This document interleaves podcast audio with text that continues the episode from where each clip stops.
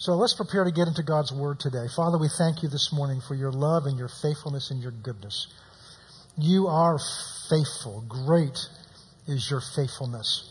And Father, we come to this precious Word today and ask you by the power of your Spirit, the anointing of your Spirit, to take this living Word and to breathe it into our lives, into our hearts. Jesus said this word is, his words are spirit and they're life. They're alive. The writer of Hebrews says the word of God is quick, it's alive, and it's active, and it's sharper than any two-edged sword. And Father, we're trusting now for the Spirit of God to anoint this word that's already anointed and to breathe the breath of life into our hearts that we may have a greater understanding and revelation of who you are and of what you've done and what you have called us to do and why we're here. And for that grace, we thank you in advance in Jesus' name. And everyone said? Amen. And everyone said? Amen, amen, amen, amen, amen. Well, last, we started a series, uh, two weeks ago, and, uh, I'll give you a little more background on why I believe God's, I don't remember quite what I said then, why I believe God is having us do this, because it's a teaching I've done before, but there's a very specific purpose for this teaching. Last week we did a little side trip because it was the day to share the Lord's table. We talked about the power of the Lord's table, but we're going to get back into this series. And the name of this series, I don't really it's the only one I could think of that quick one I could think of is spirit, soul, and body. And it's all about how we're made up. But it's but there's a focus to this. I've taught this before uh, here. I've taught this before in, in, in school of ministry and in the context of different courses. But there's a real focus to this. And, um, and the reason for it is uh, really a number of weeks ago when I shared this, the, the healing journey that I'm on, I, I, I, felt the Lord was telling me to, to talk about it because in the process there was things that I was going to learn to share with you that you could learn and grow with. And I have sharing with somebody this morning, I've grown more in the last few months in my faith than I've grown in all the years I've been saved. I've grown more in the last week than I've grown almost in all the other times. God's been teaching me and instructing me, not with so much with information up here. I've not seen or heard anything up here that I haven't already seen or taught, but it's, it's revelation down in here. It's when it begins to come down in here, it becomes real to you. When that happens, nobody can talk you out of it. The devil can't talk you out of it. Your body symptoms can't talk you out of it. Your checkbook can't talk you out of it. Nothing can talk it out, talk you out of it. When that drops down in here, it becomes the, what the Bible calls rhema word. It becomes the, the word of God God becomes alive in you. It's when the Spirit of God touches you with it. And, and that's what's happening to me. And, but part of what he's been showing me is why we have trouble receiving, why we have trouble walking with him, why we have trouble with all these things with what God wants to do with us. Because we've talked about this so many times before. The kingdom of God is in you now. You're never going to get any more of God in you than you have in you right now if you're a Christian. So then why am I struggling? Because for a number of reasons, we're not in touch with him inside of us. We don't release the power of the Holy Spirit, the love of the Holy Spirit, the grace of God for all kinds of reasons, but we don't even, some of it is we don't even know He's in there. We, we walk around so much dominated by our flesh.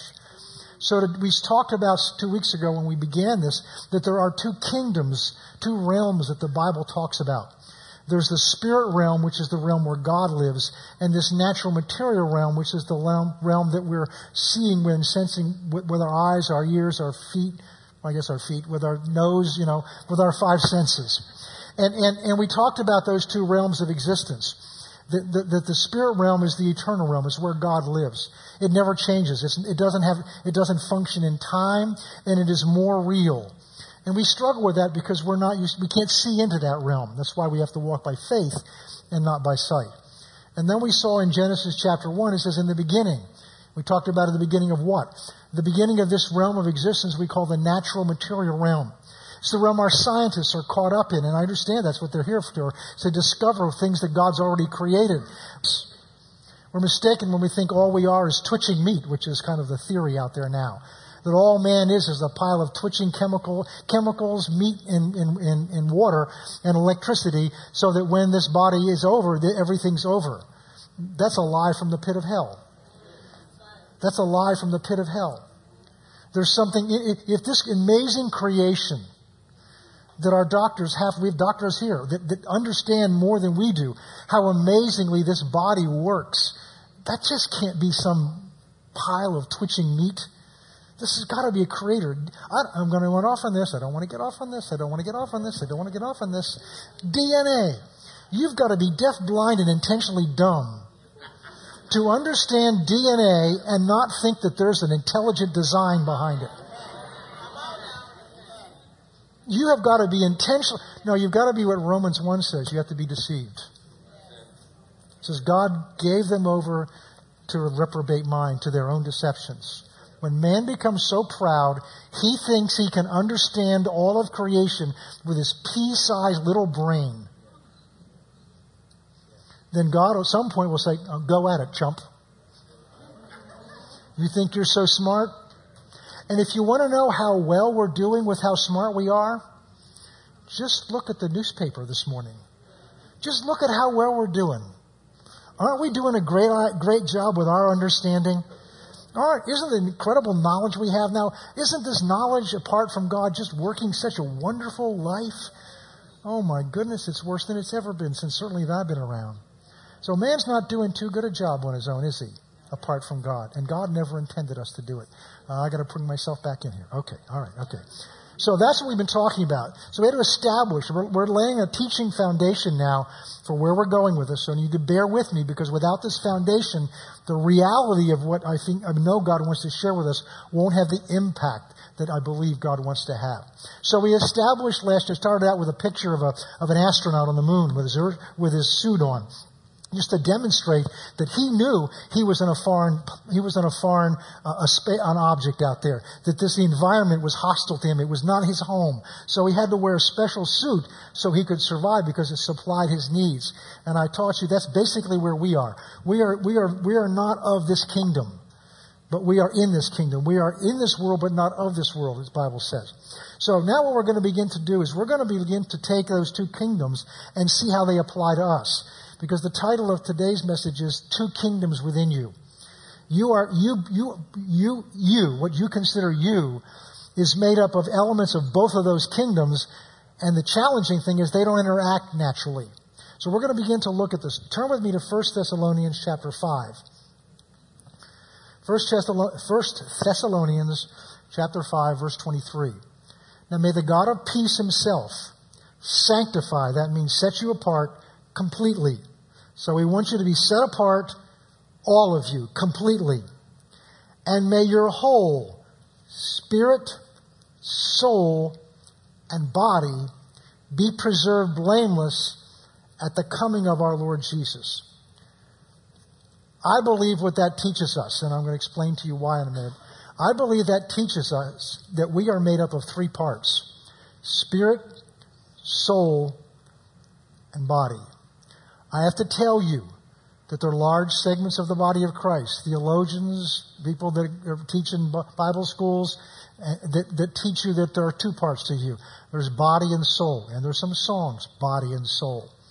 But here's why I believe that that's not correct. Several reasons. First of all, Genesis tells us that man was made in God's image. Right? Remember that? I'll talk to this group over here. Talk to me. I know it's hot out there, but it's nowhere as near as hot as where we were headed.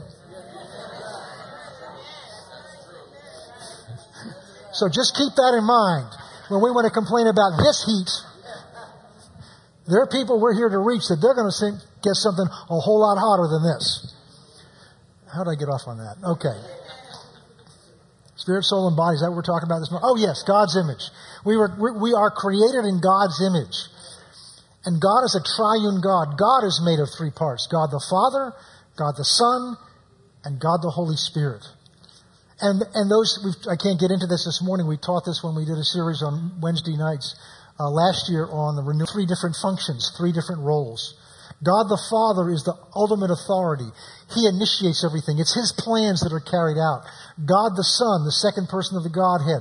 Genesis, John chapter 1 verse 1, 1 and 2. In the beginning was the Word. That's the second person of the Godhead. And the Word was with God and the Word was God. He is the one that communicates and carries out the Father's will. And then the third person of the Godhead is the Holy Spirit. He is the physical, he is the agent that physically carries out the instructions of the Son who is carrying out the will of his Father that brings, carries over to us. Spirit, soul, and body. So if God, we're made in God's image, it's not shocking that there should be three parts to us also. And I'll, as we go through this, I'll explain how those three parts function in the basic same role that God's three parts function in. But here's the other reason why I believe it's so important. Because when I got saved uh, and began to grow and learn and discovered what Romans talks about, that when you come to Christ, God took your old nature out and put a brand new nature in you, and that nature is born of God. And in that nature is His righteousness. 2 Corinthians 5 17 says, If any man be in Christ, he's a new creature. Old things have passed away, and all things have become new. And those new things are of or out of God, it says in the original Greek. And then verse 21 says, He who knew no sin, that's Jesus, became sin. I read this the other day. The only sin Jesus ever knew was yours and mine. He became sin that we might become the righteousness of God in Christ Jesus. And the other part of that statement is the only righteousness I'll ever know is His. The only sin Jesus ever knows is yours and mine. The only righteousness I'll ever know is His. But if that's teaching that I have been made, not when I get to heaven, not as I continue to grow and mature, but I have been made the righteousness of God. Not I'm more righteous than I used to be. Not God's improving me and developing me, because that's happening, but it's not how, I'm going to explain that in a minute. How can I be made as righteous as Jesus is and still be as messed up as I am? Let me ask you this question. Don't raise your hand. I don't want to give you the opportunity to lie. But since you were saved, have there ever been a moment when you didn't act righteous?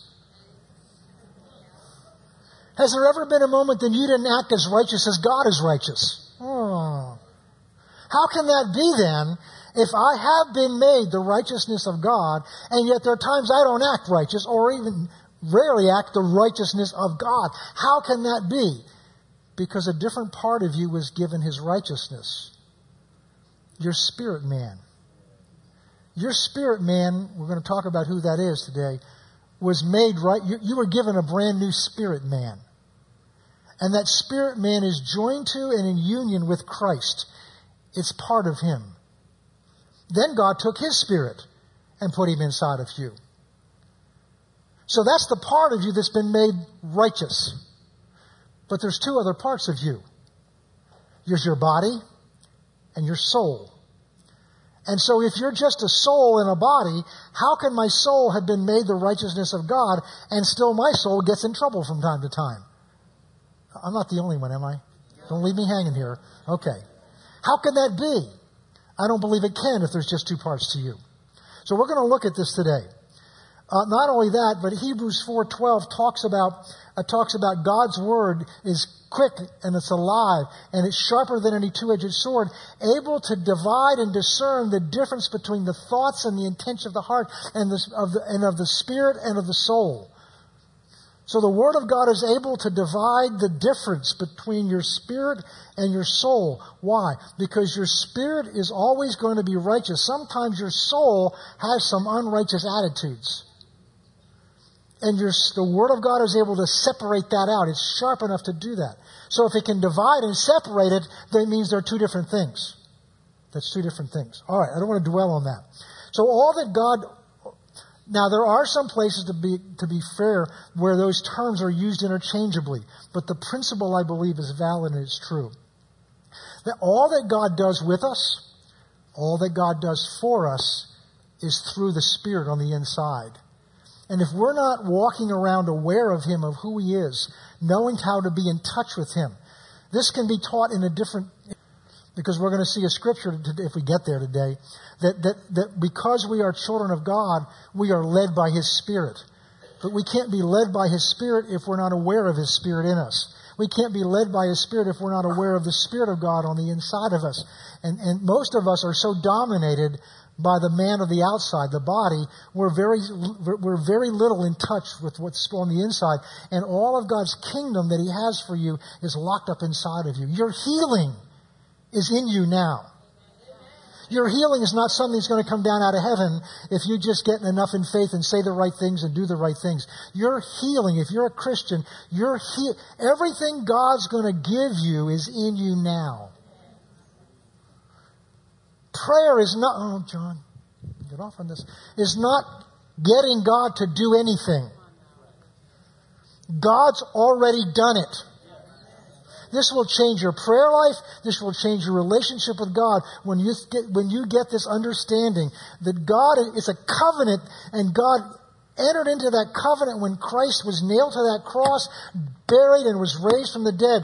And, and when that happened, a covenant was sealed and cut. And by that, God gave everything He had then. Just like 49 years and several weeks ago, my wife and I entered into a blood covenant of marriage. And I didn't understand at the time, and she didn't understand at the time, but we made a complete commitment of ourselves together. Oh, I got to be careful here. There's so many. That's why when husbands and wives have their, I'm not messing with you, you know, have separate checking accounts, they're not acknowledging that you're one. Now, there may be purposes for it, so don't feel condemned. Don't argue with me. But the concept here is we're one. Everything I am and have is hers. This body is hers. It says that in 1 Corinthians. It's God's first and then it's hers. I have the third call on it. Because I gave my, she gave hers to me. So, how did you get me off on that? It's your fault. Covenant. Yeah, thank you. We, God gave ever, He gave Himself to us. That's why Romans 8.32 says if He gave His own Son, why would He not also freely give us? And the implication in the original language is at the same time, all things. So our prayers are not getting God to do something. That's why it doesn't work. Because God's saying, I've done it. Read, read the book. I've already done it. Then what's the issue? We're not positioned ourselves to receive something God's already done because it's in you now. The wisdom that you need, the healing that you need, it's in the life of God that's on the inside of us now. So the problem is 18 inches. From here to here and here back up to here. Some of you are looking at me like I've standing on my head and trying to wiggle my ears. Well, let's go on and you'll see. Let's go to uh, Genesis chapter 2. We're laying a foundation. I'm getting ahead of myself. That's Genesis chapter 2. Genesis chapter 1 and Genesis chapter 2 are both the story of creation. And when God created it, He created it exactly the way He wanted it. So if you want to know what God's will is, there's three places to look. When God created it in the beginning, when God came to walk among us in Jesus, and then when God recreates everything at the end. And the Lord God formed man of the dust of the ground. I think we talked about this two weeks ago. And breathed into his nostrils the breath of life, and the man became a living being. So God creates this heaven and the earth, these two realms of existence, and now God creates according to Genesis uh, 1, he creates all these other creatures, and then God creates man last. And then Genesis 2, he creates man first. Well, how can this be? Because chapter 1 is the chronological order of creation. Chapter 2 is the order of importance. And there God creates man first. He's the only creation that God made that he made in his image. The monkeys weren't made in his image. The chimpanzees weren't made in his image. The flowers aren't made. The earth wasn't made in his image. Man is the only creature God made. God formed the man out of the dust of the earth. That refers to the body. So God formed his, bo- our, his body out of the substance of this material earth, which is why when it, you're done with it, it goes back to the earth. It returns back into dust until God raises it from the dead, that body, into a resurrected body. And so, and then God breathed into his nostrils. We did this example like pretended he was holding the body up like this, remember? He breathed into his nostrils the breath of life. Well, where did the breath come from? It came from God. He breathed into him his life, and the man became a living soul, is what that literally means. So God breathed, God took the body, took the dirt, and formed. And, and, by the way, ladies, the word in Hebrew, and I'm not, I don't study Hebrew, but what I understand, the word means roughly put together. It's like when that potter first reaches into that pile of clay and goes, ah. That's why men are so rough.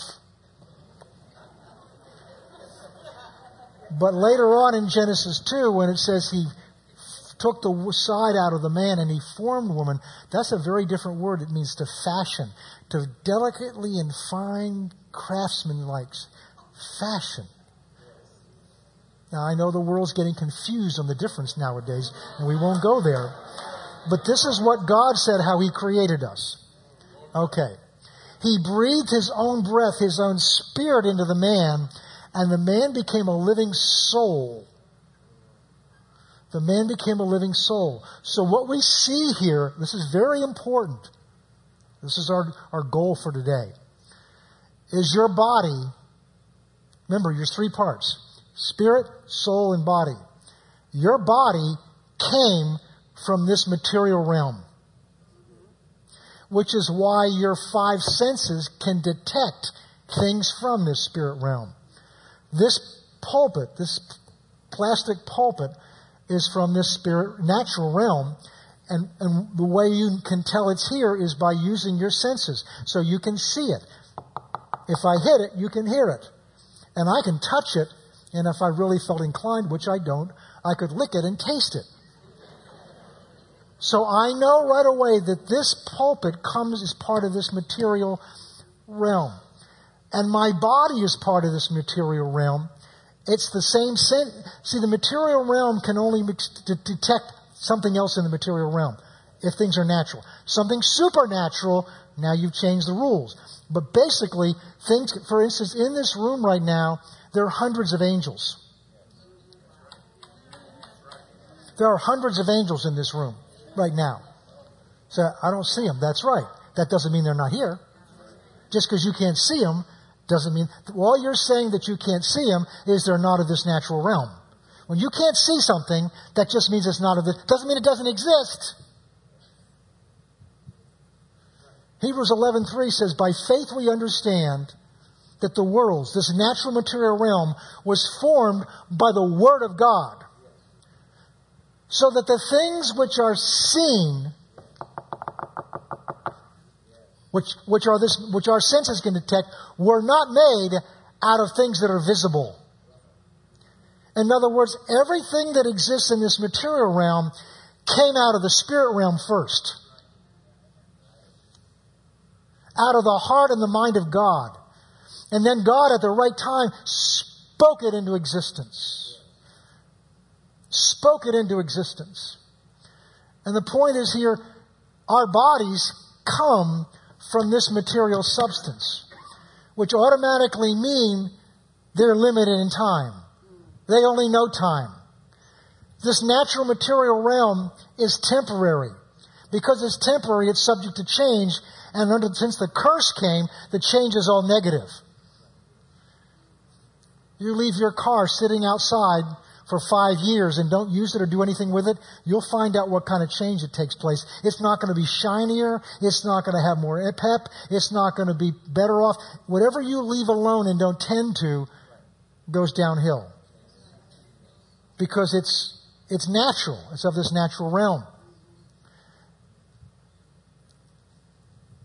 And our body comes from that, which is why Paul talks about that, that in 2 Corinthians 5 17, he says, though this outward man is perishing, the inward man's being renewed day by day.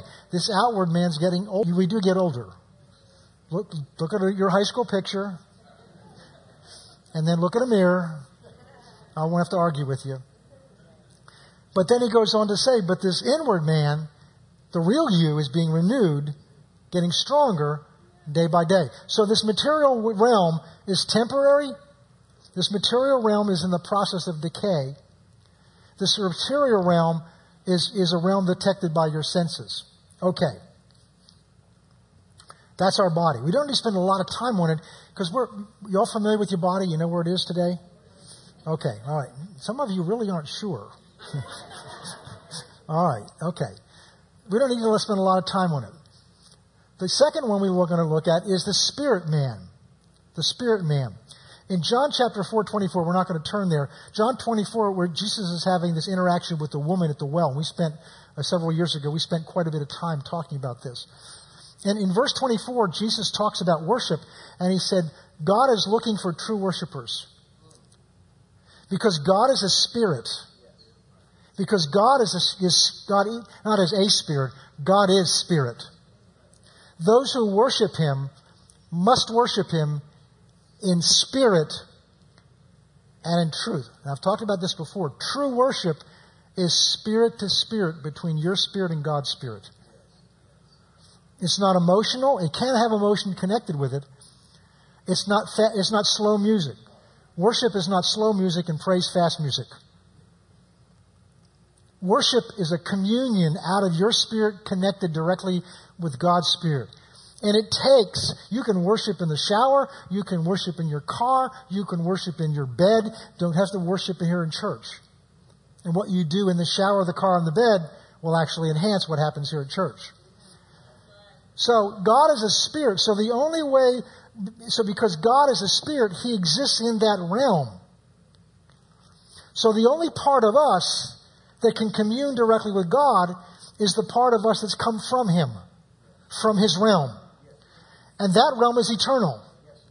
It does not change. So that's the inward man the Bible talks about. The inward man, which is getting stronger and stronger and stronger. Okay. This is the realm. Now, here's the problem. Because this natural material realm can only be detected by something of this natural material realm. Oh, another point on the, on the spirit. Spirit beings are, are more real than physical beings. We talked about that a few minutes ago. Is everybody with me? I feel like some of you are just kind of floating out there. Maybe I'm the one that's floating out there. Okay. All right. Um, well, spirit beings are, are, are more real. Angels are more real. Demons are more real. There are demons. And there are angels. Jesus talked about them all the time. Cast the demons out. Don't worship angels, but, but you can talk to them. You can call upon, don't call upon them. They're here to minister to us. Uh, Hebrews 1.14 says. Okay. So, but a spirit, oh, I could get sidetracked here. Because spirit beings cannot naturally contact things in this material realm, they need to physically live, they need to live in something that's of this realm. Everybody with me so far? This is why the devil tries to possess people. Because he can't do anything in this natural realm unless he works through a human, a physical body. That's why uh, he,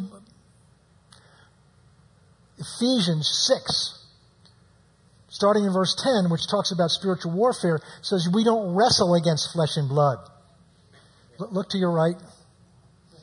Look to your left. You're not wrestling against them. Hopefully your spouse was in there somewhere. They're not your enemy. That person at work that just seems that has it out for you, that takes your private coffee cup and uses it, that, that, you know, whatever it is, they just want to get at you, they talk about you, they're not the ones that are after you. Their spirit's trying to use them to get at you. And as long as you think they're your enemy, you'll never deal with the one that really is after you. Remember the story where Jesus gets his disciples and says, You get in the boat and I'll meet you the other side. And they get in the boat and they're going out there and there's a huge storm in the middle of the night. And Jesus comes walking on the water to them. And in Matthew's account, Peter starts to sink and Anyway, Jesus, they panic. Jesus gets in the boat and they get to the other side. And there's a crowd over there. And when they get to the other side, they're walking in an area called Gadara. And there's a man there, the Bible says, that's full of demons. So much so, I mean, he's full of them. In fact, there's over a thousand of them in there. That they can't keep him chained. I've dealt with somebody once. Somebody I knew. That he got a hold of, a demon got a hold of him, and three or four of us grown men couldn't hold him down. It was a supernatural strength that he had. And you, the only do that is command it to stop and leave. And, and so this man, they couldn't keep clothes on him. They couldn't keep him chained. And we would have, we would have, in this day and age, we would say he was insane and we would have tried to lock him up. And, and, and then when, when Jesus shows up, the demons in him go, go crazy because they know who he is. And they say to him, Have you come to torment us before our time? And then they plead with him that if you're going to cast us out, don't, don't just cast us out. There's a pig farm over there. Cast us into the pigs because they could not stand to not be in some kind of physical body. Jesus at one point tells us, he says, look, if you're, if you, if you cast the demon out, make, make sure you don't just leave that person, but you've got to fill them with the Word of God. You've got to get them filled with the Spirit of God. He says, because it's like, it's like somebody that, that, that you know, their house is clean and they leave it alone. And he says, the, the seven de- more, demons will come back and bring seven more worse if the house is left open. Why? Because they've got to occupy something. Well, God wants to possess you too, but in a different way. He wants you to be filled with all of His fullness. Ephesians chapter 3 verses, verse 20. He wants you to be filled with all of himself. He wants you to be filled with the Spirit, not his Spirit, so that he can work through you and demonstrate himself through you. So there's a battle going on as to which spiritual kingdom, God's or Satan's, you're going to allow to work through you in this earth. Some of you are looking at me, so it's like, it's, uh, it's Bible, I'm telling you. You know why? It, it, get, because we're, we're not used to thinking in these terms. We're used to thinking, I got up this morning, my stomach felt hungry, so I put food in it. I need to brush my teeth because my breath smelled. You know, I got to get make sure my, I got to make sure I look right because I'm going to church and I'm going to see some of my friends. We spend all of our time, most of our time and energy focused on this thing. You know, you're only going to have this for a few years. And so little time, energy, faith focused on the real you on the inside, and not only that, God living on the inside of us. And the reason for this series is to awaken us to who God is on the inside of us so He can work in you and through you and for you. Because God needs the church, His church, to come together so that the demonstration and power of the Holy Spirit can do God's will in this time that we have left. But we're so carnal. That doesn't mean sinners, that means flesh oriented. All of us. I'm teaching to me, and boy, am I learning that with what I'm going through. So that's your spirit, and that's your flesh, your body. The body refer, the Bible refers to your body sometimes is the flesh. And, and, and your flesh has a voice. If you don't believe it, decide today you're going to fast tomorrow. You're going to get up at 5 a.m. and spend an hour in prayer. Or an hour early and get up and pray tomorrow. You'll find how your body will talk to you. I remember when I worked in, in up in Worcester and, and, and, and I was down here and I determined I was going to get up at 5 in the morning and spend an hour with God. My body would speak to me when that alarm went off. If you do this, you're going to die. I'm still here. I'm going to die. You're going to die. You need the sleep. You got a busy day ahead of you. Do you know Jesus would spend all night in prayer sometimes and then go do a full day of ministry? Because Jesus understood that the life of God inside of him animated him. Last Sunday when I came in here, I shared with you that I had hardly slept all night. I wrestled with my mind. I came out here, the moment I got up here, the, it wasn't like something dropped down out of heaven. I was jumping around here, if you remember. It was I allowed the life of God on the inside of me. I got this stupid brain out of the way of telling me what I can and cannot do, and I began to just operate and trust God and step around. And what I tasted is that's why Paul tells Timothy, stir up the gift that's in you. The kingdom of God is in you. The same spirit that raised Christ from the dead is in you. I think he can get me up in the morning.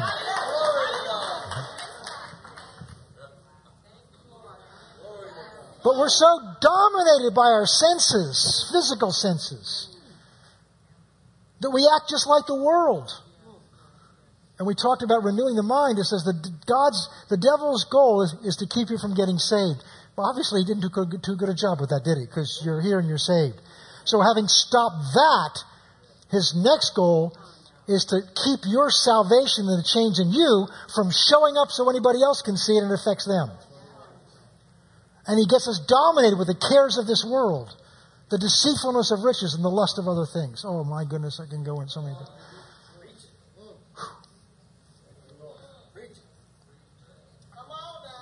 But I said there's a third part of you. That's your soul. So your body can't contact your spirit because you can't detect your spirit with your five senses. And your spirit can't have direct contact with this natural realm because it's of a different realm. So God gave you a third part. I had a graphic, which we don't have today, when I did Renewing the Mind. And the graphic shows that between your, I'll do it this way. Yeah, let's do it this way. Ron, come up here. You stand up there. Um, Tim, you come up here. You stand up over here so they can all see you. You're used to standing up there. Okay, stand over there. Okay, all right, okay, all right. Let's see. Well, you're bigger. I'm going to make you the flesh. Okay? All right. This is the part we're used to. I mean, we just.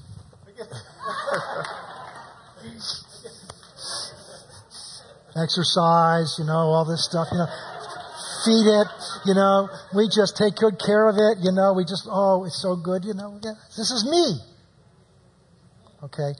But I was born again. God took the old me out and put a huge me inside of me. okay? I like that.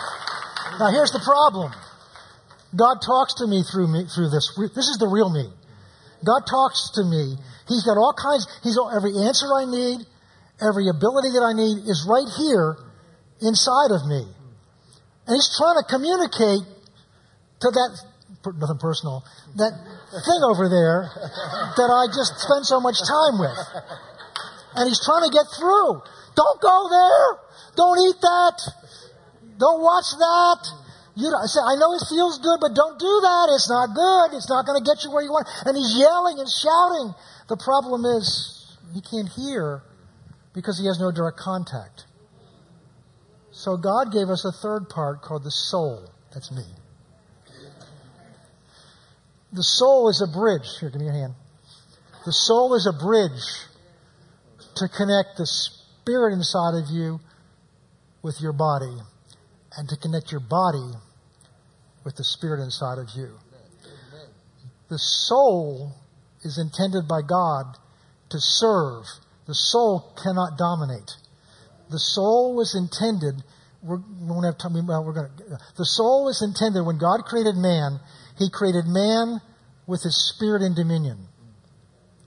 And the purpose of the flesh was so that it could carry out physically the dictates of the Spirit. And the soul understood what the Spirit was directing and gave instructions to the body to carry it out. Just like the Father decides what He wants done, the Son's, remember all Jesus said is, I've only come to do the will of my Father? Yes, he did. Yes, he did. But it's the Spirit of God that physically carries it out. That's why now that Jesus is in heaven, and it's the same thing here. This is how God made it to happen. But unfortunately, it didn't last that way. So this, I want you to see this. God's intention was for the Spirit to be in dominion and in leadership, and the flesh to serve and carry it out. And the soul was to interact between the two so that that could happen. We're going to read in a minute about the fall. That when Satan comes in, what he's trying to do, his whole goal is to reverse this process. So that now the flesh would be in dominion and the spirit would be subject to the flesh. Thank you, gentlemen. I'm going to explain to you very good. So let's go over to chapter 3 quickly. It's important to have this background. Because we're, we're still operating as if this were so, what I'm going to read to you, and it, it ain't necessary, not, it, it's not true. Okay. Genesis chapter 3, we're going to pick up in verse um, Well, chapter 2 ends with they were both naked and were not ashamed. That means they were, they were, they had no consciousness of their bodies. Can you imagine sitting here with no clothes on and not realizing it? Just the thought of it, I just lost some of you.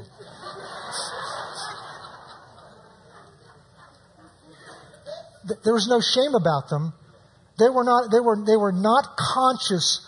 They were so conscious of the Spirit in perfect communion with the God, the Spirit, that they weren't conscious of their body. You can get to that place where you're so busy doing something you don't realize you, you haven't eaten today. Some of you have never experienced that, I can tell. But, but, but you can, but, but we get, we get, but you can get to that point. I'm not looking at anybody. Oh boy. Come on, John. My flesh is getting open. Let's start reading scripture. That's the only safe thing to do here. And this was how God set it up. It's perfect. Then the serpent was more cunning than any beast of the field which the Lord God. No, he's cunning. Not powerful, cunning. And he said to the woman, Has God indeed said, You shall not have eat of every tree of the garden? And the woman said to the serpent, We may eat of the fruit of the trees of the garden, but of the fruit of the tree which is in the midst of the garden, God has said, You shall not eat of it, nor shall you touch it, lest you die. Here's quickly what's going on here. Satan is a deceiver, which means he's never after what it looks like he's after. I've used this example so many times before. A pickpocket or a con artist makes it look like they have one concern when in reality they're looking for something else. So if you understand what they're really after, you won't be, fall for the trick. You won't fall for the con. I got an email the other day that the IRS was after me. That if I don't call this number back, there's criminal charges going to be filed against me. If you get something like that, well, they messed with the wrong lawyer. Because I, I know the IRS doesn't work that way. The grammar wasn't right. The phone number they gave for the law firm was wrong. I mean, it was just, and then the, then the email, I go, they email back and says, you didn't answer our, our email. Like, now it's going to get worse. Anyway, you guys are pulling me all kinds of directions. Okay, con men, that's right. Okay. So Satan comes into the garden. His agenda is not what it looks like. But what does he start by doing? He says, Has God said? And he still does the same thing today. His number one approach is to get you to begin to question God's word. Because the moment you question it, you open a door to Him. He cannot do anything with you once you're saved that you don't, unless you give Him permission. But He's very good at conning you into not only giving Him permission, but cooperating with Him with your mouth and with your faith and with your friends and And the moment she answers, this is so good. The moment she answers him, she gives him permission to speak. He didn't have permission to speak in the garden. In a courtroom, even if you're a lawyer for one of the parties and you want to talk to the judge, you've got to ask him for permission to speak. You have to have what's called standing in court before you can say anything. You can't just walk in and give your opinion. They don't care what your opinion is. You have to be given permission by that judge to speak. And he was more so in the garden. Adam was the one in charge. He was the one that decided what went on there because God put him in charge. And Satan comes and he starts talking. Oh, he could go here. Adam and Timothy. And she, the moment she answers him, she acknowledges that he has a right to speak. You know, you don't have the obligation, you have to answer everybody that asks you a question. You don't have to answer every phone call. It's my phone. I pay for the bill. I'm going to decide what calls I'm going to answer, what calls I'm just because somebody calls me doesn't mean I'm going to say, hello, what do you want? Maybe the devil on the other end. Could be. I know what he wants. Here's what he's after. I showed you the order up there that God ordained. He wants to get it out of order because the moment it's out of order, it won't work right. Remember, Tim, Tim was over here. He was the spirit that God intends to dominate. Ron was the flesh over here, which will carry out that. And I was the soul to communicate and bridge the gap. What Satan went after her with was to get her to reason with her mind about what God said. God never told them to defend him. He still doesn't tell you to defend him. God never told her, them to explain it. He just said, don't eat it. It's really simple working with God. He's very clear and simple. Don't eat it. Don't even think about why don't eat it. Just don't do it. This is where I get in trouble. I start trying to figure out why, how, and then get in trouble with this instead of just do what I said. I can't go there right now. I just don't have time. The moment she starts explaining things, what do you explain with? Your mind. What do you think with? You do do it, don't Your mind. The moment she starts thinking about what God said, the mind starts to take over and not listen to the Spirit. Now, this is why this principle I mentioned to you before. And this is what, the way God designed you, your spirit man is to be in charge, or your body's going to be in charge. But your soul is not capable of being in charge. It will serve one or the other. Now, you may think your mind's in control. But if you think your mind's in control, then I'm telling you who's in control. It's your flesh. It's getting quiet here. I'm trying to help set you free. There's a freedom in this. There's a, this is no condemnation in this. God's trying to pull the veil back and show us what's been going on so we understand why we're stuck where we are, why things aren't working, why is God not answering my prayer, why, why, why, why, why. God has an answer because He wants us to come to the place where we can flow with Him and not sit there saying, I have no clue what's going on in a world that's being torn apart by turmoil and darkness. And so many Christians are scared because they're not in touch with the secret place of the Most High. We love Psalm 91, but it's the secret place of the Most High. That's in you. I've been in the middle of chaos around me and been at peace in here because it's the secret place of the Most High. But if I'm listening to my senses and paying attention to things going on around me, I can't get in touch with what's going on in here.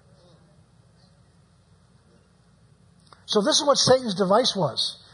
And we have time to go through the progression, but he gets her to question, just moment she questions it, he says, Has God said that? She said, Yes, that's what God said. God said we shall not eat of the tree. And then she adds to it, nor touch it. He didn't say that. He just said, Don't eat it. So she starts adding to what God said. Now, once the door's open, he puts his foot in it.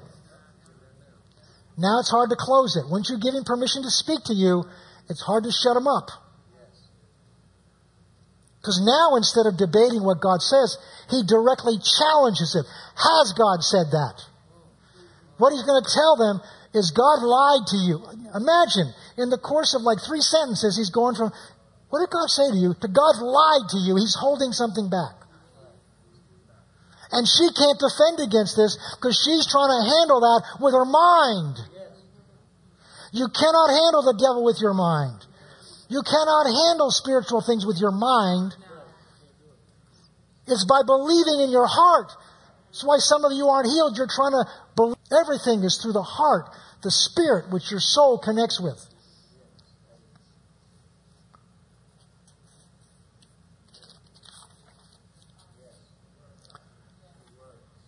And so now, when Genesis 3 ends, aside from the fact that they're out, they're kicked out, and that's another story as to why. It's not may, may not be why you think they were. It's to protect them and to protect us. No, I can't. Um, this is where we are. You were born into this situation where we were born with our flesh dominating us. We did whatever. It's in Ephesians chapter 2, verse 1. We were by nature children of wrath, subject to the dictates of the flesh, dominated by the flesh with no power to change it. And that's where we were when we came to Christ. Romans 5 8 in the New Living Translation says, when we were utterly helpless. Once you're in that situation, you can't reverse it because your flesh is now in dominion.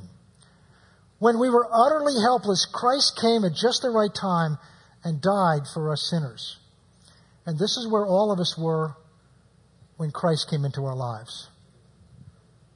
He came to reverse us and put us back where God originally had established Adam. By Jesus' death, burial, and resurrection, he restored to the, the original order all who came to him. Romans 5:17 says he who receives his righteousness will reign in this life. Will reign in this life. It may talk about reigning over demons and devils, but it starts by reigning over your flesh.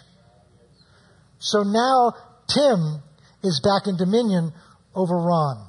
Your spirit man, because the price for your rebellion has been paid, now Christ could give you his spirit. The new birth is a recreation of what God did in the beginning with Adam. It puts you back where Adam was to begin with. The difference is, and here's the big difference. The difference is he doesn't put your flesh back where their flesh was. That's why when people come up here to answer an altar call, which we'll do in just a minute, uh, sometimes I'll say, you know, when we're done here, your hair's going to be the same color, your eyes are going to be the same color, you're going to be the same size. The only change maybe you may have a smile on your face because the change that's about to take place is on the inside, not on the outside.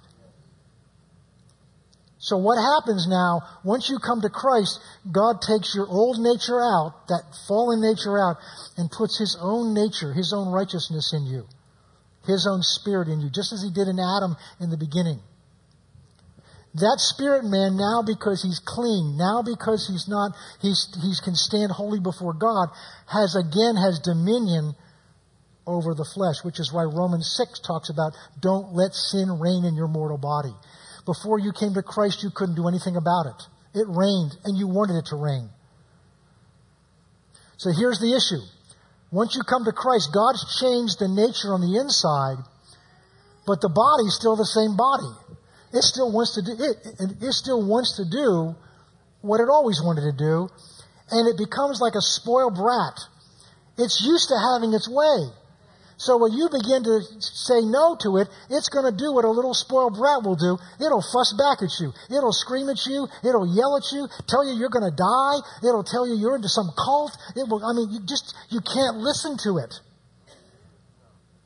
This is where prayer and fasting is important because it tells your body, we're not eating today. I don't care what you say to me. I control what we're going to do. We're not going to eat today. Listen to this carefully. You are not your body. That's not who you are. Because if you're your body, you're going to end up in the dust again. You're an eternal being. You're a child of the living God. You live in this temporary house, the Bible calls a tent, because you need to have a physical body to operate in this earth. But the moment Jesus comes back, or the moment you leave here, you're leaving that thing here until the resurrection, then you're out of here and you're gonna get, you're gonna walk around without the need of this thing. A spiritual body until this body's resurrected from the dead. And Jesus came to just demonstrate that after he was raised from the dead. He just walked through walls. Walls were no limit to him. And yet he ate food, so he was real. Oh boy. Okay. Romans 6 4 says, He was raised from the dead so that we should walk in the newness of life. Romans 6:14 says, "Sin shall no longer, flesh shall no longer have dominion over you." In Romans 8, put that one up.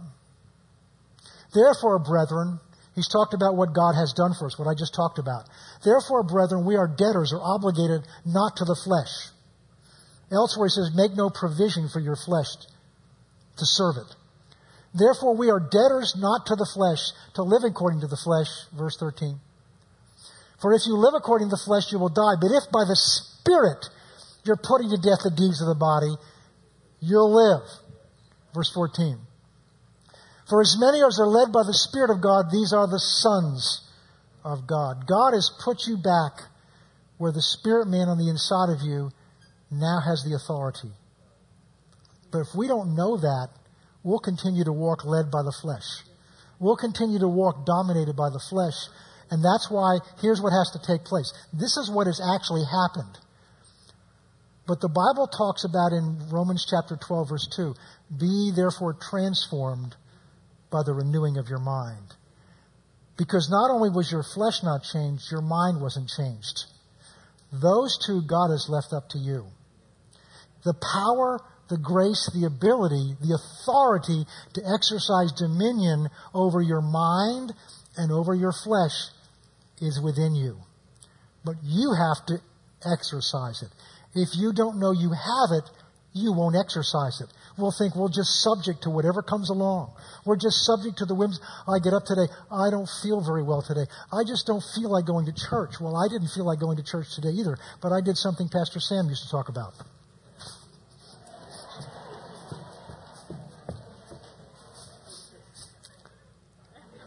You make yourself do something. And once you find out you can do that, it feels good to not be subject to what your flesh tells you you can and cannot do.